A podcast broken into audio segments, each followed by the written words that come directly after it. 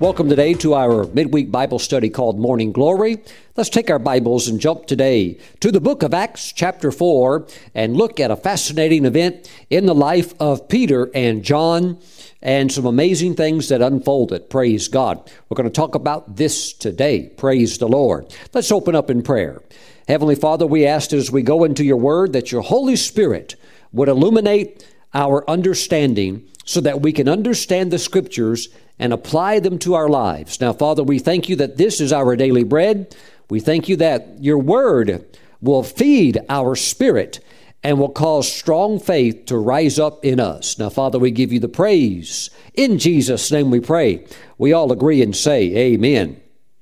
Acts chapter 4, Peter and John are just coming off the mighty miracle that took place when Peter prayed and spoke over the lame man who had been lame since uh, the day he was born. And now he's in his 40s. And this is an incredible miracle. It's a healing miracle. It's caught the attention of many, many people. And the news has just gone like wildfire throughout the city of Jerusalem. And uh, there are those who are rejoicing over the great miracle. But there are those who are amongst the religious leaders and they're not happy at all about this. It just brings up, uh, you know, the name of Jesus again, the events of the cross, the crucifixion, and all of that to them, as they're carrying that that guilt and that shame associated with that. And so um, there's going to be somewhat of a clash here, and we need to understand what took place and so that we can walk in the anointing of the apostles to also answer wisely and boldly. Acts chapter 4, verse 1 Now, as they spoke to the people, the priest, the captain of the temple, and the Sadducees came upon them. And this would be, of course, the apostles' teaching. And, and so the religious leaders, they swarm in there and they, they grab the men. Okay, verse 2 being greatly disturbed that they taught the people and preached in Jesus the resurrection from the dead. And they laid hands on them and put them in custody until the next day, for it was already evening. However, many of those who heard the word believed, and the number of the men came to be about 5,000. So there needs to be a hearing of the word. Uh, if you don't hear the word, you don't know what to believe in. Praise God. So we need to be people that are just constantly ministering the word, taking God's word to a sick, lost, dying world. And the only cure for their condition is salvation and faith in the Lord Jesus Christ.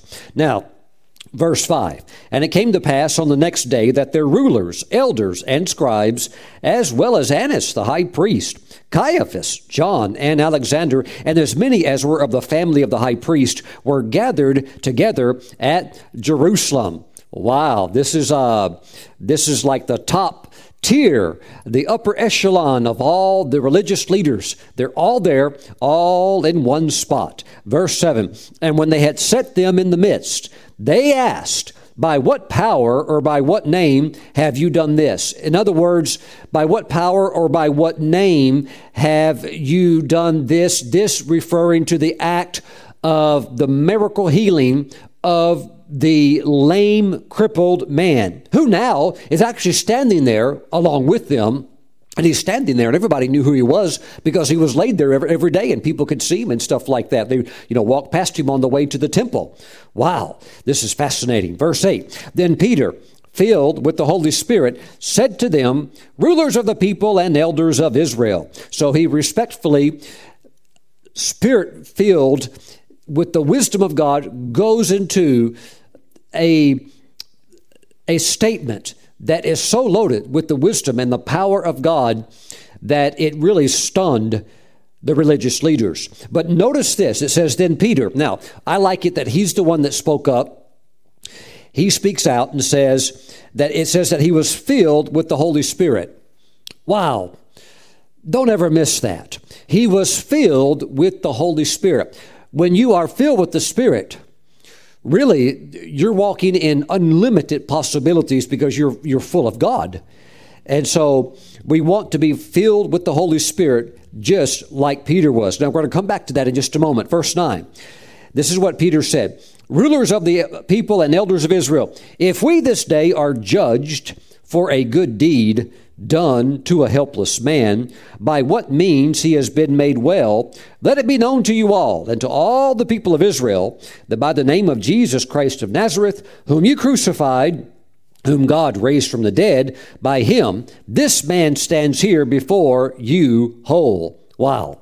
Think about how he launches into this answer as he stands in a very hostile environment, speaking to a very intimidating group of people that uh, you know you know when you're in front of people like that you can feel the anger. You can feel the venom. And they're there and you know it's like being in a courtroom and maybe they've got all the high powered attorneys and you're over here and you have to speak on your own behalf. Maybe you have nobody in your court at all. Well that's what's going on with peter and john. But what the religious leaders don't understand is that the Holy Spirit is in their court. And with you and God, you actually have a majority. And whatever that strength is that you need, God can supply it. Even if it's if it's moral strength, mental strength, spiritual strength, or even physical strength, where you're outnumbered like Samson was, if God is with you, God's got more than enough. So uh, you and the Lord, you have you have the majority. You have the strength as long as God is on your side, and He certainly is here. Now, he says, if we this day are judged for a good deed done to a helpless man, in other words, hey, the only reason we're standing before you is because rumors and word and truth has spread that a man who's been lame from birth now over 40 years of age, has been miraculously healed. And so we're really here because we've done a good deed for a helpless person. Ah, but we all know that's not really why, why the reason why we're here. The reason why we are here is because we did it in the name of Jesus. And so, verse 11, Peter even quotes scripture. He says, This is the stone which was rejected by you builders, which has become the chief cornerstone. And of course, he's referencing Psalm 118. Verse 12, Nor is there salvation in any other, for there is no other name under heaven given among men by which we must be saved. I mean, he just lays it all out there. And, uh, I really like that in the in a day and in an era well where it seems like a lot of secular talk shows they want to interview ministers sometimes and maybe these are you know very famous talk shows and so they get a minister on there and with all the cameras and all the limelight it seems like a lot of the ministers they just I don't know. It's like they just wimp out. They uh, they lose all of their boldness, and they go in there thinking maybe this is like a celebrity event where like we're going to be celebrated as if the world were ever going to celebrate a true man or woman of God. And they go in there, and, and you know the the interview usually comes out as just being so lame, so watered down, so uh, like apologetic of the true gospel message that you know, it's just, it's sad. And uh, God doesn't want it to be like that. What's going on? Somebody's not filled with the Spirit, and somebody has gotten maybe a big head. Maybe somebody's got an ego. And now now that they got this world fame and all this now they got to protect this. And you know we don't we don't want to hurt anybody's feelings. In other words we don't want to tell the truth. Well you should tell the truth because people that don't know the lord and you have an opportunity to speak to them and they're listening you need to tell them that without christ they're lost in their sins. But a lot of times these preachers they get on there on these different talk shows and they just totally compromise and cave in to the, the pressure. And I understand what that's like, and that's what the apostles are facing here. These men want to back them down. They want to back them off of this strong stance in the Lord, and they're actually stunned that not only are they not backing down, they're bold. Peter and John, I mean, these guys are, I mean, they're loaded with power, and this is not what they're expecting. So this is this is not what they were anticipating. Look at verse 13. This is an incredible scripture. Now, when they, they being the religious leaders, with all of their teaching and education and memorization of scripture from childhood, knowing the law, knowing the word of God like the back of their hand, or even better, uh, they come up against Peter and John and they're just amazed at what's going on here. And remember whose court they're in. Peter and John are in a hostile court. It's like in sports, if you are on the opposing team's turf, it's a lot harder to win. It's much easier to win when you're on your own home ground and you've got your t- you've got your your fans and your support, and they can they can help create an atmosphere that favors you. But when you're in a very hostile environment, it's very difficult to function, and uh, you have to be very focused. So it says that when they saw the boldness of Peter and John, I mean, they could see boldness. Wow. How do you have that? You have to be totally sold out. You have to be sold out to the point where you're not willing to compromise, uh, even if you lose everything house, family, friends, cars, job, your life. You just have to be willing to lay it all on the line and say, well, hey, if, you know, I'm just going to tell it like it is. And if you don't like it, but by the way, they're not going to like it. The religious leaders are never going to accept this. And uh, so, but you know what? You might as well just go for it. If you really belong to the Lord, just go for it and uh, and that's what he did unashamedly. But see, even even later, when the Apostle Paul comes on the scene and he gets into all the persecution that's that's coming against him. He wrote a letter to one of the churches and he said, Pray that God would give me boldness. Why? Because that's what the enemy wants to take away. He wants to really muzzle the prophets and the, the apostles and just get them where they can't they can't have their their edge or their bite and just get them to where they're just kind of like you know like just kind of like neutered uh, voice that has no authority, has no boldness. And uh, uh, this is this is something you need to ask God for for boldness, and they had it, and it all circulates back to being what? To being filled with the Holy Spirit. Woo, glory to God. You're not going to get very far in life concerning God's plan for your life if you're not filled with the Spirit. I'm not just talking about having the Holy Spirit. Any and every believer has the Holy Spirit dwelling on the inside of them, but the infilling, the baptism of the Spirit is a completely different experience uh, apart from salvation. And that is clearly seen, particularly in the book of Acts. Now, when they had saw, excuse me, when they saw the boldness of Peter and John and perceived that they were uneducated and untrained men, they marveled. I mean, they did. They were just like, wow. I mean, you know, the first thing they, they probably realized is we can't intimidate them. And the moment you have that boldness and people realize they can't push you around like that, uh, something already begins to change in the atmosphere. Okay, so that that that already is like, uh, you look, look, you're not going to bully me around. I don't care if you're bigger, badder, stronger, something like that. No, I've got the Lord with me, and uh, there's something going on here that maybe you can't quite figure it out, but it's it, but God's with me, and I'm I'm not backing up and it's tremendous boldness. And also, when uh, they realize that they're able to talk like this, I mean, Peter is up there talking. Uh, with no what we would say preacher training or anything like that, and he's holding his own. I mean, he's quoting scripture and everything. This is absolutely amazing. I love it. It says they marveled and they realized that they had been with Jesus. Oh, so what was on Jesus rubbed off on those guys? Absolutely. Impartation, transference of anointing, and also just picking up the way he would do it and the way that he would function and just emulating that, emulating that and receiving impartation from just being around them all the time, teaching. And uh, I tell you what, what was on the Lord came on them. So now you don't just have one man teaching, now you've got 12 and you know the religious leaders are just like, what are we going to do? And uh, but you know, they, it said they marveled, and I believe that when the Holy Spirit is strong in you, that there's something about it that would even uh, take you to a higher level than even what a really good education can do. Way, way beyond that, even. But this is something, my friends, that we need to understand. It says uh, that they were untrained men, uneducated. Uh, so, you know, not really you know, what we would call, you know, college graduate material. Or also, they, did, they didn't go to, uh, you know, the ministry schools, the rabbinical schools of the day and so forth. But they'd been around Jesus. And the next thing you know, after the uh, Acts chapter 2, the baptism in the Holy Spirit, the church being born, now Peter's up there preaching like a man on fire like a wild, what we would call Pentecostal preacher, and he's quoting scripture. All, he's doing all this stuff under the anointing. And, uh, you know, the religious leaders were just like, wow, whoa, this is crazy, you know, like, you know, obviously they didn't go to any of our schools, but, you know, they've got it. So I think it's fascinating. You know, I was raised in a denominational type church.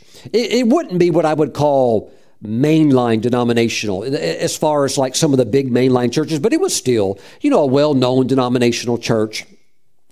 And, uh, you know, it was, it was a very legalistic type church. I mean, I'm thankful for it because I got saved and led to the Lord. When I was a senior in high school, I gave my life to the Lord, and the Lord saved me. And so I'm always thankful for those ministers that preach the word, even though they did preach it a little bit rough sometimes. Maybe I needed that, praise the Lord. But I, I did receive Christ as my Lord and Savior. But then, then I went on to college and uh, went to a certain college for four years, then transferred to another college after that. And at that other particular college, I became the the campus youth leader, and as as the youth leader, uh, you know, I was involved a lot. I was there for about a year and a half, and I was really involved in all of the college campus uh, activities there because it was under the umbrella of a very large church, one of our denominational churches, right down the street, and so we had our own dedicated campus facility, and there was a campus pastor that was over it, and of course I'm underneath him, and you know, our, our denomination believed in no more miracles uh, you know, no more joy. it was just like grind through life, grind through your Christian life, and one day when you die, you'll go to heaven, and then you can finally have fun.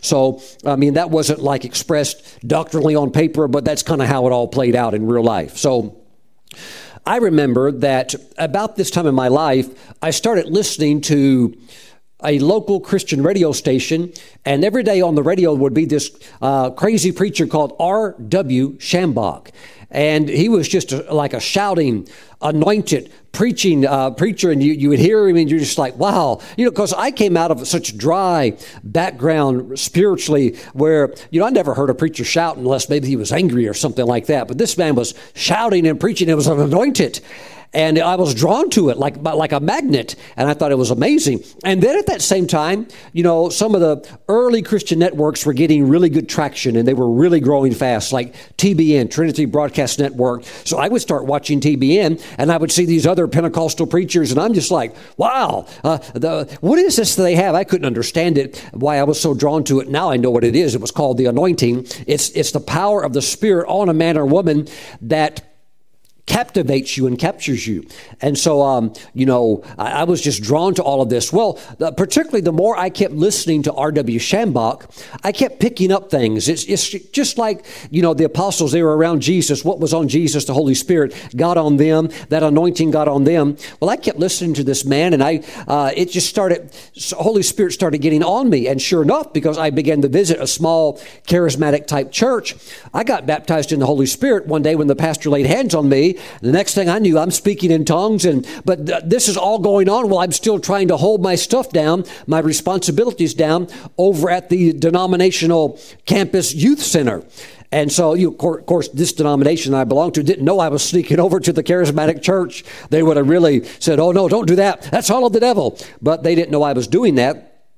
But nevertheless, you know, I'm, I'm still going back over here. And, you know, the campus pastor there, he was nice, but he was just, he never, he never really kind of, he and I never really connected. Uh, I don't know why. I think maybe he just, um, I don't, I don't even know if he was even called into the ministry. Looking back on it, uh, I think he maybe should have just been like a philosopher, not a preacher, because he, uh, I never heard him once preach, and his teaching, he never even really used a Bible. It, just, it was just philosophy.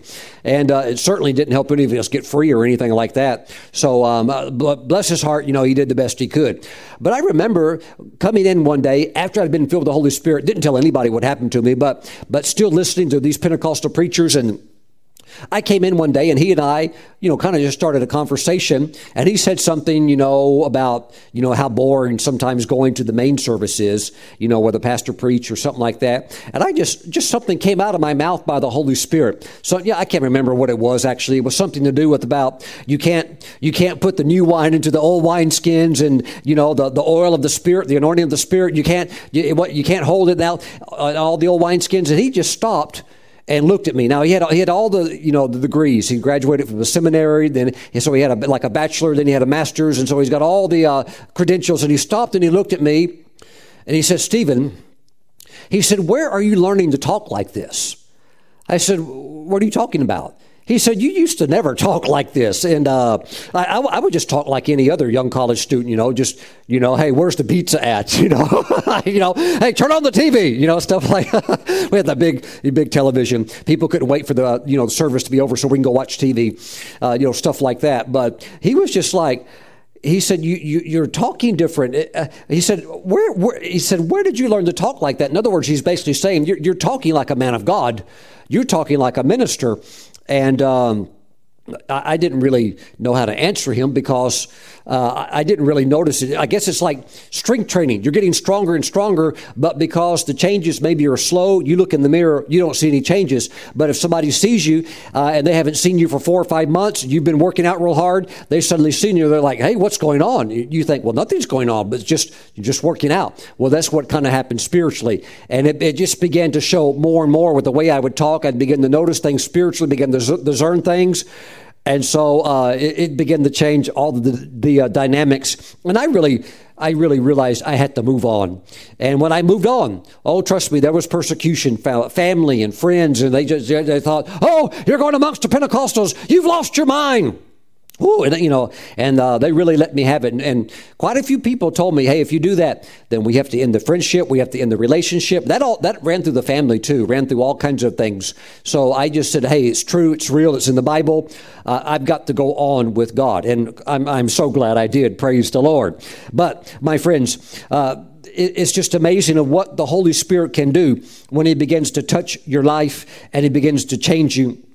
I really do believe that even like the religious leaders with their great degrees of education, that while education is very important, if you don't have the Holy Spirit and the anointing of the Holy Spirit, you're going to end up really dry. In other words, if you put the focus on academics, and I'm, I'm, all, I'm all for academics, but if you major on that and you don't major on the, the, the living, breathing anointing of God, the breath of God, then you're going to get real dry and you'll get real dry real quick too. So the Holy Spirit is very, very important. I would say yes, get your, you know, young people, get your high school diploma. And if the career field that you've chosen requires you to go on to higher degrees of, you know, education, then go for it. You know, get your bachelor's. And if you need to, get your master's. And if you want to be a doctor, you need to get your doctorate. But please, along with doing that, please, and I'm all for that, but please do not forget Verse 8 Then Peter, filled with the Holy Spirit. It's the Holy Spirit that activates the Word and brings it alive and releases the power of it in you and through you. And without that, it's not going to have the thrust, it's not going to have the lift off power. Praise God. So, yes, I am pro education. God raised up Oral Roberts University. We sent our oldest daughter there, and she graduated from there, even got a master's there. So the, uh, God raised up Oral Roberts University. God raised up Landmark University. God raised up Covenant University. Uh, these are all world class, world leading universities. So I'm all for academics. Praise God. But I'm also all for verse 8, knowing that Peter and John went a different route. They went a different route, and that was the route of the Holy Spirit education, of being around Jesus to the point where even those who were highly accredited and had all the diplomas on the wall and all that cool stuff, they just looked at Peter and John and they're just, they were just, it says they marveled. They marveled at them. Woo, praise the Lord. You must follow the path that God has for you. For some of you, it will lead you to college, but for others, don't be surprised if God has a different path. Some, God does lead to a seminary. Watch out. Yeah, I, I, know sometimes it's often used as a joke. People say, well, he's going off the seminary. He's really going off the cemetery. Well, I've seen a lot of people go into seminary, uh, called by the Lord, and you know, pop out six years later, and they're just like, it's like they had a lobotomy. It's just like, wow, they just like got stripped of any type of fire or passion, and they come out, yes, knowing Hebrew and Greek, but they come out so dry and so spiritually dead. No wonder David said in the Psalms, the dead do not praise the Lord. You, could, you couldn't get them to lift their hands and praise God for anything. Wow, what happened? Well, you have to realize in a lot of these seminaries, a lot of the teachers, some of them are not even saved. Some of the professors teaching the classes, they don't they don't even believe that Jesus was born from a virgin. They don't even believe in miracles. They don't even believe that God split the Red Sea. They don't believe stuff like that. They're, they're just trying to hold down a position to get a paycheck. Now, not everybody's like that. I know a very uh, godly man who actually has a he has a doctorate in theology from uh, uh, let me make sure I get this right from Oxford, uh, you know, which is one of the most brilliant universities in the world, and he's a brilliant man, and so he, you know he's got all the degrees and stuff like that. But he loves God. He loves God. So my friends, that's the thing. You have to walk real close to the Lord, whatever your calling is, and let the Holy Spirit be strong in your life, whatever it is. Because Peter and John, they had the Holy Spirit all over them. They were filled with the Holy Spirit. Or else you can get all this intellectual stuff and get a big head and just um, go through life and it's just all head stuff. It's all head knowledge. And then, because of that, you can't get into the Spirit. So you've got all of this hit stuff, and, and, and that's what's going on in American culture today. Today in American culture, Education is deemed the savior. Oh, just go to college. We need to make college free for everybody because college is the ultimate answer. No, it's not. No, it's not. And you, if you are a young person, you really need to pray about uh, college because if God wants you to go, that's good. But also realize you're walking into a, you know, like a, a very hostile environment uh, where they're going to try to strip your faith. And even a lot of the Christian universities, uh, uh, just because they're Christian in name doesn't mean there's a lot of Christianity in action or expressed in reality. A lot of them are still just party schools. And uh, yes, there are some spiritual young people there, but uh, watch out because just because it's supposedly a Christian university doesn't mean that everybody there really prays or seeks the Lord. So those are things that we have to be aware of. Praise God. Now, let's continue on. Let's let's drop down. Now, verse 15. Uh, actually, verse 14. And seeing the man who had been healed standing with them, they could not say anything against it. I mean, after all, he is evidence, right? I mean, they saw him too. That, that I mean, even the religious leaders knew who this guy was, and they could say nothing against it. But when they had commanded them to go outside of the council, they conferred. They conferred among themselves, saying, What shall we do to these men?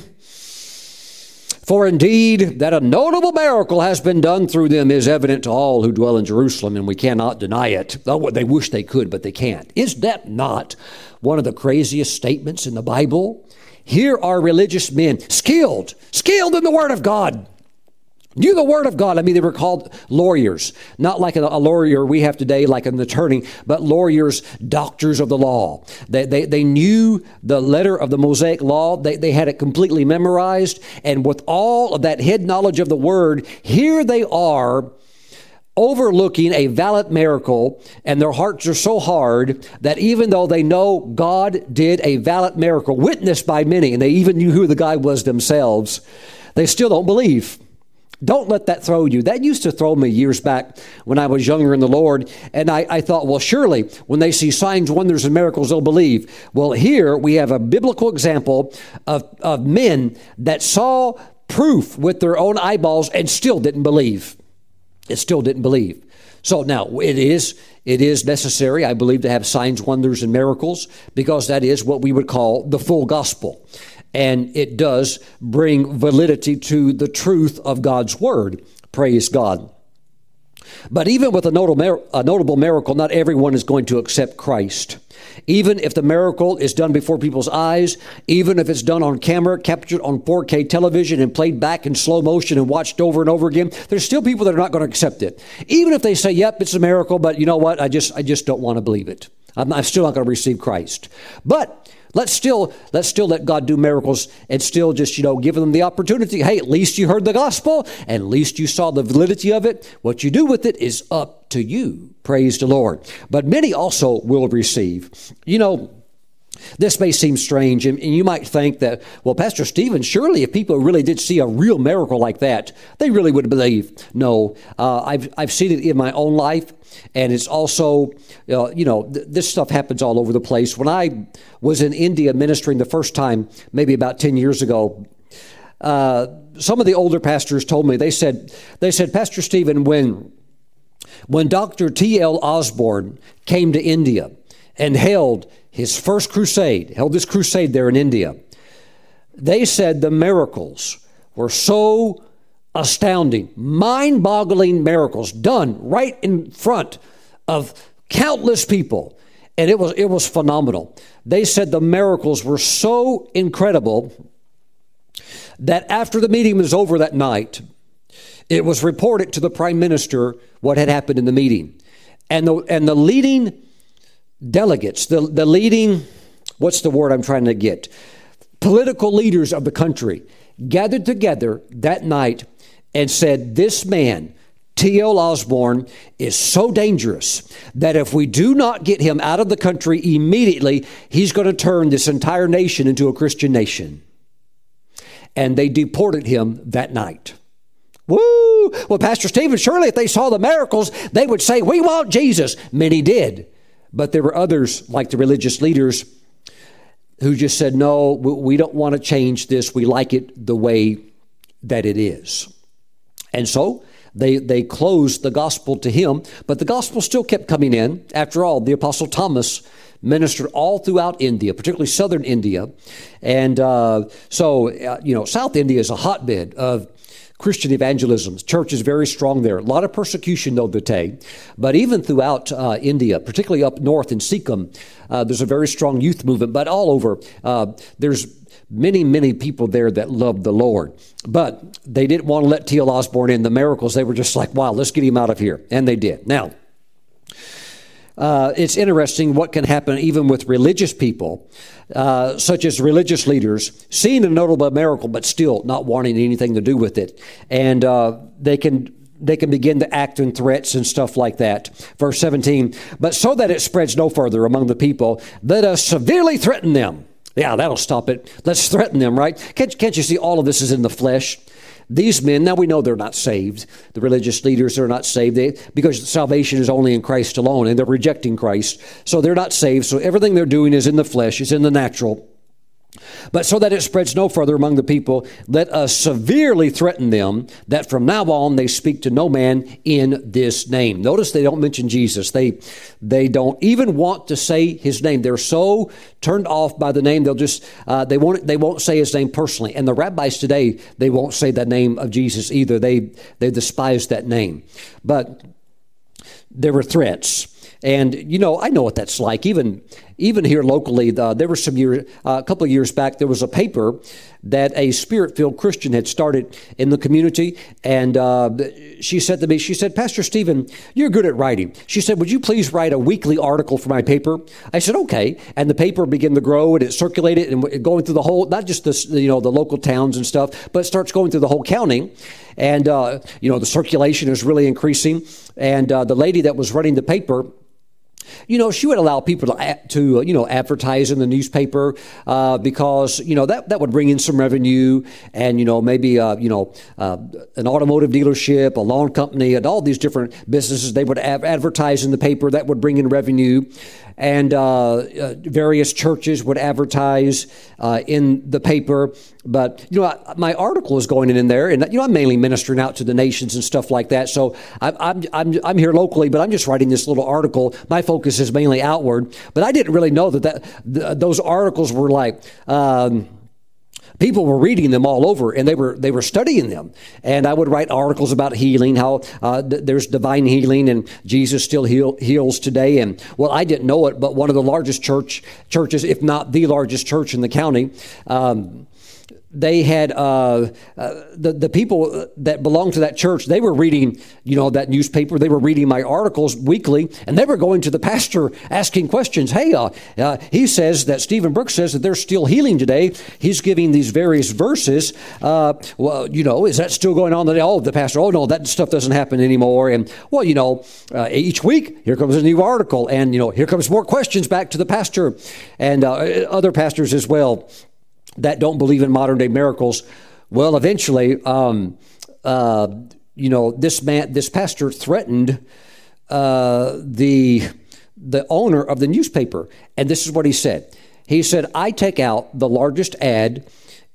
Every week, and I, am the one that takes the biggest chunk out of your paper, you know, like taking like a half a page or whatever it was or something like that. So you're getting more money from me than anybody else. And he said, this is what he told the newspaper owner. He said, if you don't drop Stephen Brooks and drop his article and cut him out, he said, I'm pulling, I'm, he said, I'm pulling, um, my sponsorship, and I'm not purchasing any more ads or anything like that. I'm, he, he, said, I'm, I'm not, I'm not uh, buying anything else from you as far as advertisement. I said, I so uh, she came and told me that. I said, well, what'd you tell him? I was kind of like tickled by it. Uh, I said, what'd you tell him? She said, I, she said, I will not be threatened. She said, if you, if you make these threats to me and you want to, you know, not advertise my paper, then that, that's your choice. But we're going to keep circulating this paper. And you know what? That, when, that paper went on for several years until she moved out of state and it blessed many, many people. I don't know whatever happened to the pastor, but, um, you know, but some people, they're not going to change. Uh, and they're not even even Christians. Why? They love the Lord. They're saved. They're, just a lot of them aren't sanctified yet, and they have no interest in uh, what we would call truth. Because if truth violates their precious, sacred, religious, traditional doctrines, uh, then they don't want it. They want their doctrines. They want their denominational doctrine, and they will tell the Holy Spirit, stay out. Just leave us the way we are. We just want to make heaven. We like it the way it is. We don't want it changed. We don't, we don't care if it limits church growth. We don't care if it limits a move of God. We don't care about any of that. You think, oh, Pastor Stephen, there can't be people like that. Uh, their churches full of people like that. And they're pastored by, by men and women that they're going to do it their way and they are not going to let the Holy Spirit have any control. They are going to control it, and if the Holy Spirit would ever try to move, they would just shut it off instantly. So he's not he's not going to even try. Now, this is what's funny sometimes. Sometimes church members are in dead churches like that, and they're saying, they're saying, Pastor Steve, we're praying for the pastor. We're praying that God would give us a move. Um, God is not ever going to override the pastor. He is the shepherd of that church, and if that shepherd, that pastor, does not want the Spirit of God to move, the Holy Spirit's not going to move. You need to move and go find somewhere else. Woo, praise the Lord. Hallelujah. So you're just praying prayers that are not going to get answered. Hallelujah. Glory to God. Thank you, Lord Jesus. Sorry if that hit some of you hard because some of you are probably sitting in some dead churches and you're thinking one day, one day God's going to move. Not if that pastor doesn't want it. And you can't get inside of his heart and change his heart. That's something between he and the Lord. Now, yes, you could pray for him, but if, if this is something that's so locked down and he's not going to allow it, the denomination's not going to allow it, then you really need to look for greener pastures else, elsewhere. And by the way, there are green pastures out there. Hallelujah. Thank you, Lord Jesus. Glory to God. Glory to the Lord. Mm-mm. Matter of fact, if there are pastors that would be uh, open to the Holy Spirit moving, if they allow that and they are in a denomination, it's very likely they're going to get they're going to get the boot or they're going to get kicked out, or they're, maybe they're going to be in a situation where you know the pastor's just so old he doesn't care. One time I spoke in a um, a Catholic church and when I spoke in the Roman Catholic Church at, at, on Pentecost Sunday, you know, you know, praying in the Spirit and all that, and you know, signs, wonders, miracles, praying over sick people and things like that. That afterwards, uh, some of the evangelical missionaries who lived in the area, they came, who had come to the service because they heard I was going to be there, and had been laboring in the area for years. Uh, they they were just like they were like Stephen, how, how in the world did you? Get allowed to speak in this church. They're like, we've been here for years. We could never, ever speak uh, in a Catholic church. The doors will never be open to us yet. You come in, you speak, you start praying over sick people and all this. How, how did you do that? And um, I said, well, the Lord just did it. The Lord opened the door. And, and plus, uh, Look, you're never going to receive anything from anybody that you don't respect and that you don't love. And so I have a great love and a great respect for the Catholic saints. And so when I meet priests and uh, you know bishops and things like that, that love flows out. They can see that I you know I, I love them and I love the saints. And so there's a, there's a mutual respect. But nevertheless, I was a little curious about how God had done this. And so I talked to the Catholic priest one time. I said, "Hey, by the way." This was after the meeting. I said, by the way, how was it that you were allowed, you were allowed uh, to open your doors for me so I can come preach in your church? And um, he said, oh, he said, uh, he said, Pastor Stephen, he said, I knew the Holy Spirit wanted you to minister. So he said, um, he said, I allowed you to come in and minister. And then after the meeting was completely over and done, he said, then I told my bishop. That's too late. and the bishop was like, why'd you let him do that? And he's like, well, I knew the Holy Spirit wanted him to do it. And, the, you know, the bishop was cool with it. But the thing was, the priest also, he was just like, he's an old guy. So he's just like, I don't care. You know, what are they going to do to me? You know? So, You know, it's just like there's a point. There is a point you get with the Lord, uh, particularly I think you get older. If you stay locked in with the Lord, you're just like, I don't care. I'm going to serve the Lord. People don't like it. It is what it is. I'm going to go on and I'm going to walk with God. Hallelujah. And if they throw me out, uh, you know, you know, I, I, you know, did the best that I could. Praise God. But there is a place like the apostles here where um, there can be some backlash. You know, there can be, you know, you know, it's not unusual to get thrown out of the church. But Really, that's kind of what happened to me in that denominational church. I just realized this is not going to work. I'm changing too much, and uh, this is not mixing. So, you know, this is um, this is the thing. You must go on with God. You must go on with the Lord. And aren't you glad that the apostles did? That they didn't back down and cower that day and, oh, okay, we're right. We won't do this anymore. We're so sorry. We got excited. You know, and then, and then the religious leaders probably get a, give them a little money. That's good. You want you to be our pets. Just behave and do what we tell you to do. And you do stuff like that, you, you yield to stuff like that, you're finished. You're totally finished. You're good for nothing. You might as well just go out and get a job somewhere and just leave the ministry because you're not you're just taking up space wasting time. You go out and do something else. Praise the lord. Are you having fun today? Woo praise the lord. Amen. I am. I'm having a good time in the holy spirit. There is a place even where like the lord jesus in the book of hebrews it says he went outside of the camp. Went outside of the camp. Well, it's not popular out there, Pastor Stephen. Well, yes, but if God's out there, I'll go out there with the Lord. Praise the Lord. Mm-mm. Mm, thank you, Lord Jesus.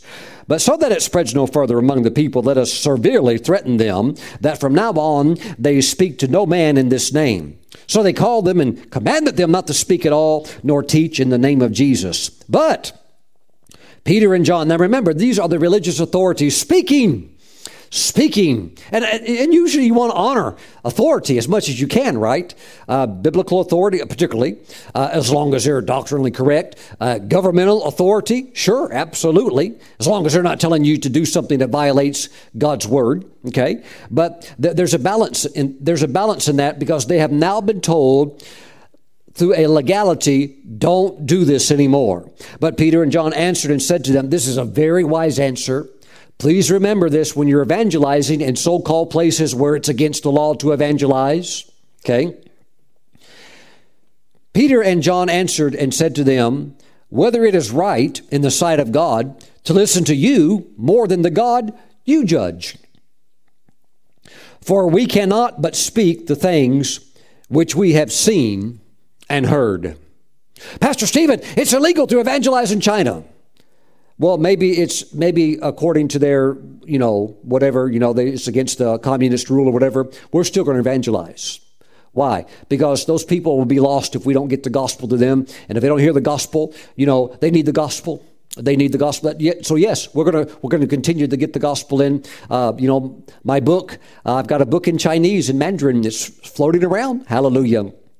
And, uh, but, you know, I've got other books going around the world, and many of these books are in countries where if I actually went there, it's a, probably a one way trip.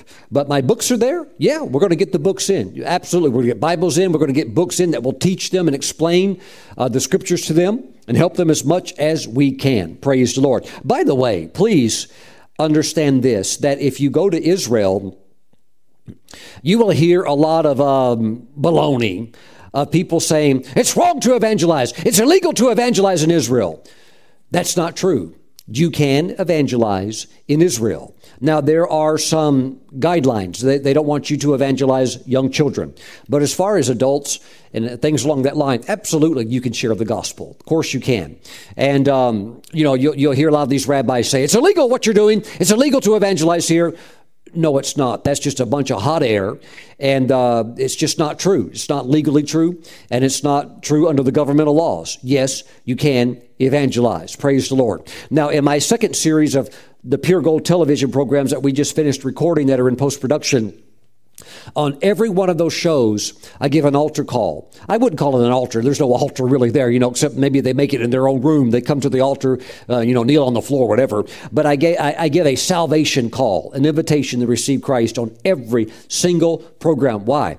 I, I, just decided I'm going fishing on every trip. Every, every single time I'm on TV, every single time I record a program, whether it's on the internet or television, I'm going fishing for souls of men and women and children that they may hear the gospel preached and have an opportunity to respond. And we're finding out that because we are fishing and putting the bait out there, fish are biting and people are receiving Christ as their Lord and Savior. But, um, you know, if you ever are in Israel and you minister to an Israeli person, initially there can be like a knee jerk reaction. That's understandable because a lot of the rabbis have, have prepped them to respond with, like, a, oh, you know, oh, oh no, this Jesus, oh no. Um, but, you know, if you kind of just love on them and kind of you know, work with them slowly, uh, they'll begin to kind of listen because there's some upfront things you have to get past. You know, they uh, they got burned real bad in War, World War II with you know the Germans, uh, Hitler, and all of that. E- even using scriptures to validate why they were doing what they were doing. You know, so taking scriptures out of context, like in Romans, submit to authority, and all that all that stuff that they just completely twisted and so, and then of course, you know, send the Jews to the gas chambers and stuff like that, and the Holocaust and all those horrible things, all done uh, by Hitler in the name of the Lord, so to speak. We know it was actually in the name of Satan that all of that was done. But, uh, you know, so they're a little bit skittish. Uh, same thing with, you know, they, they also have a memory of the Crusades you know, with the European Christians coming over, primarily the European Catholics coming over, and uh, you know, killing the Muslims to retake the Holy Lands, and you know, of course, if any Jews got in the way, just kill them also. So you know, oh, it was not good. Uh, so they they they have all of these. Um, protective protective barriers that you have to kind of slowly work your way through. But yes, absolutely, you can share the gospel with them. And remember, in Israel, outside of Jerusalem, and maybe a few other uh, areas, uh, most most Israeli Jews are very secular, particularly in Tel Aviv. Uh, they're really not interested in God at all. Uh, they'll they'll keep an outward, external, you know, thing of the feast, maybe some of the big like Yom Kippur or something like that. They'll they'll keep that, but outside of that, they don't care about God. They just want to make money and get a bigger house, uh, get a more expensive car. That, that's all they're after. Trust me, I've been there. I've talked to them. I've been around them. So um, they're sweet people, uh, but uh, are they trying to serve God? No. Now you get to Jerusalem, you get into uh, Orthodox Judaism and uh, those that are actually trying to follow the law. Uh, but as the Apostle Paul said, the more you delve into the law, it actually stirs up more of these carnal, sinful natures. And uh, the, you'll see a lot of these guys leave the rabbinical school and they'll stop off at the brothel before they go home.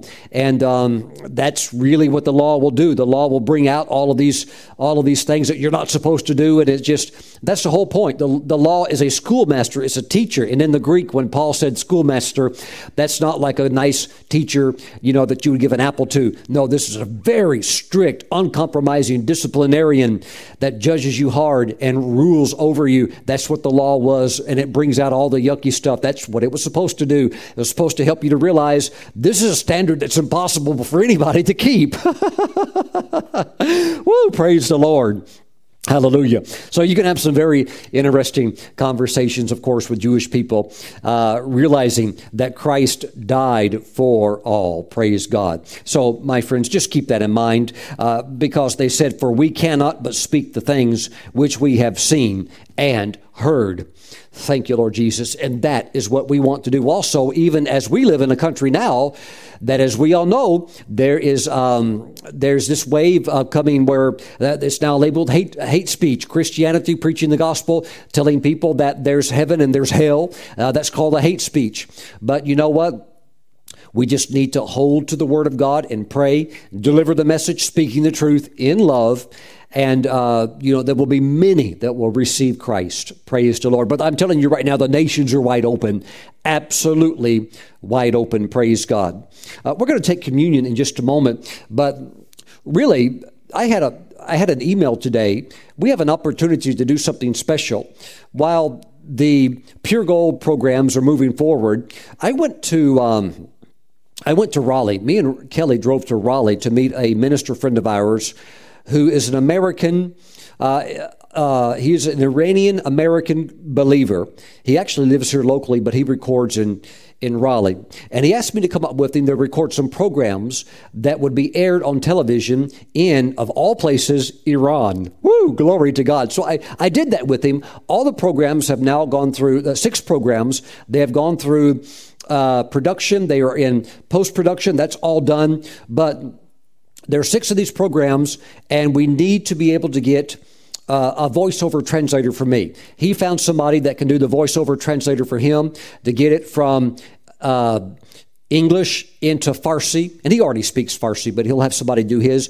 But I, I've got the connections, but I just I need the extra funds for the translator to take my voice from my English voice and have a Farsi speaker take it and speak it into Farsi so that when they when all of these Iranians watch the program, uh, they'll see the interviews that he and I did, and they'll hear him speaking in Farsi. They'll hear me speaking in Farsi, and uh, that way it'll bless the people. And these programs were they were raw. I mean, we got into heavenly visitations, we got into encounters with Jesus. That's how he got saved. He had a visitation where Jesus came to him when he was a Muslim. Whoa, glory to God! And uh, Christ revealed himself to him as a savior of the world. And of course, he's a believer today and a pre- he's a prophet today.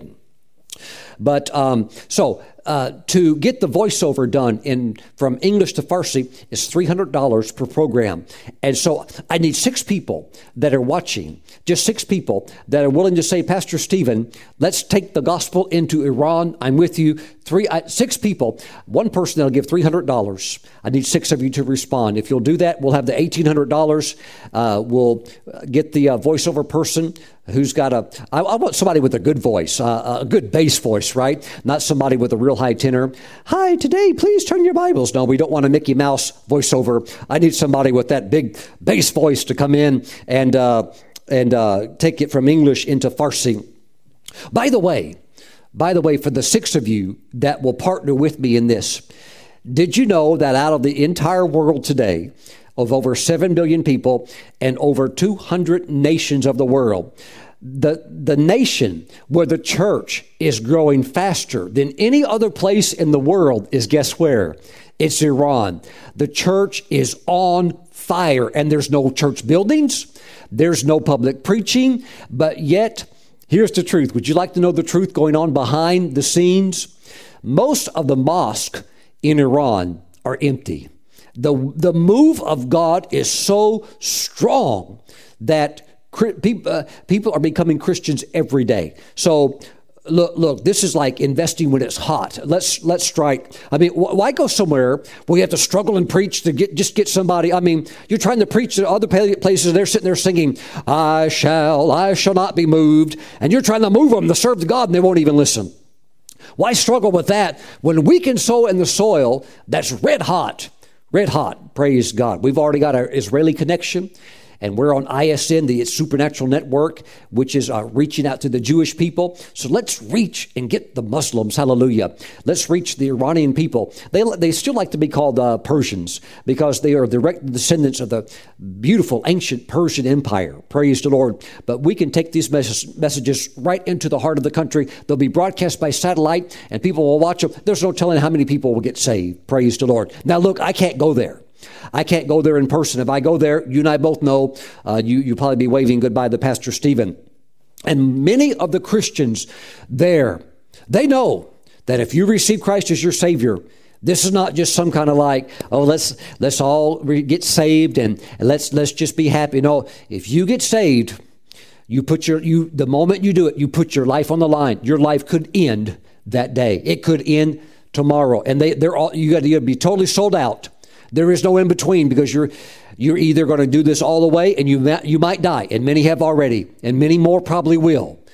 But my friends, let's take the gospel into Iran. I just need six people that are willing to send me three hundred dollars into the ministry. We'll get the voiceover guy to do it, and they'll sew that in there. Boom, and the programs they go, they go to the satellite, and they'll start getting aired. Wow. Wow, hallelujah. This is going to be a lot of fun. Would you like to do that? Partner with me on that? Uh, that would be a real blessing. If you would like to send a $300 seed, I just need six people. Pastor Stephen, what if more people respond? If more people respond, which I would be thrilled to see happen, then I would take that extra proceeds and I would save it and I would use it, trusting God to open the door for further work in Iran, the number one place in the world where more people are coming to Christ daily than any other place in the world. You look, look, when you go fishing, where do you want to go? You want to go where the fish are biting. You want to go where the fish are biting. They are biting in Iran in an unbelievable way. And it, it's just glory, miracles, signs, wonders. And uh, uh, they're our brothers and sisters now. So many of them are. So let's, let's do this together while the door is open. Praise God. Now, if you would like to sow into this, please, uh, a $300 offering, and you send your offering in, make a notation Iranian TV or just write something on there, write Persia, write Persian TV, Iran television. I'll, I'll, know what it's for, okay? If you want to mail it in, please send it to Stephen Brooks International, P.O. Box 717, Moravian Falls, North Carolina, our zip code 28654. If you want to go online and bring it in online, so a $300 seed. I know for some of you that's a lot. I know it's sacrificial. My, my, my friends, you're going to meet people in heaven that made heaven because of your giving.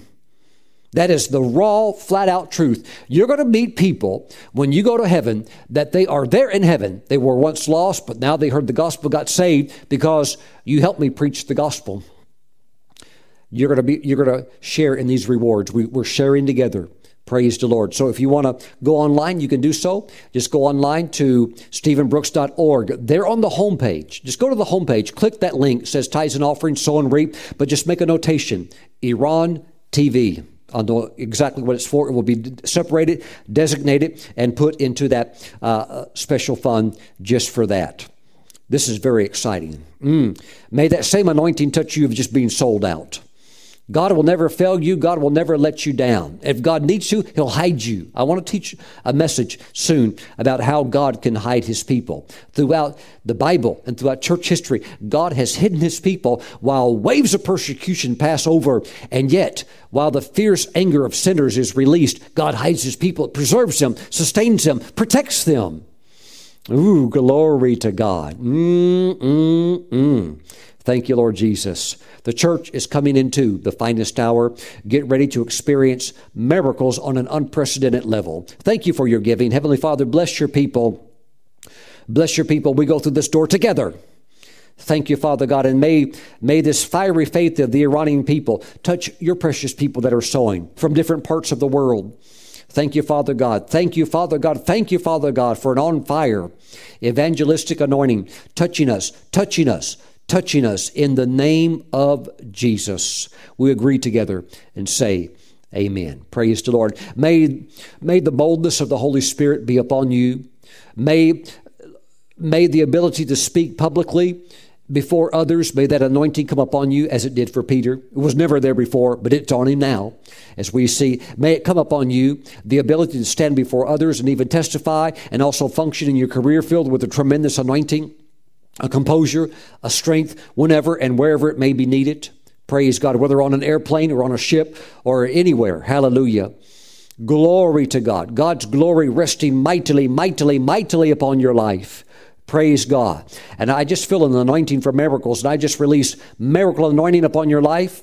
I just had a couple of uh, heavyweight apostles lay hands on me and release working of miracle anointing into my life, and I just feel it all over me. Praise God. If you need a miracle, lift your hands. I release anointing for miracles. Receive into your life what you need right now. You need a job, take it right now in the name of the Lord Jesus Christ. you need some money, receive it in the name of the Lord Jesus right now. Miracle money released into your life. You need a healing a miracle healing. Take it right now in the name of Jesus. Get up, begin to walk around and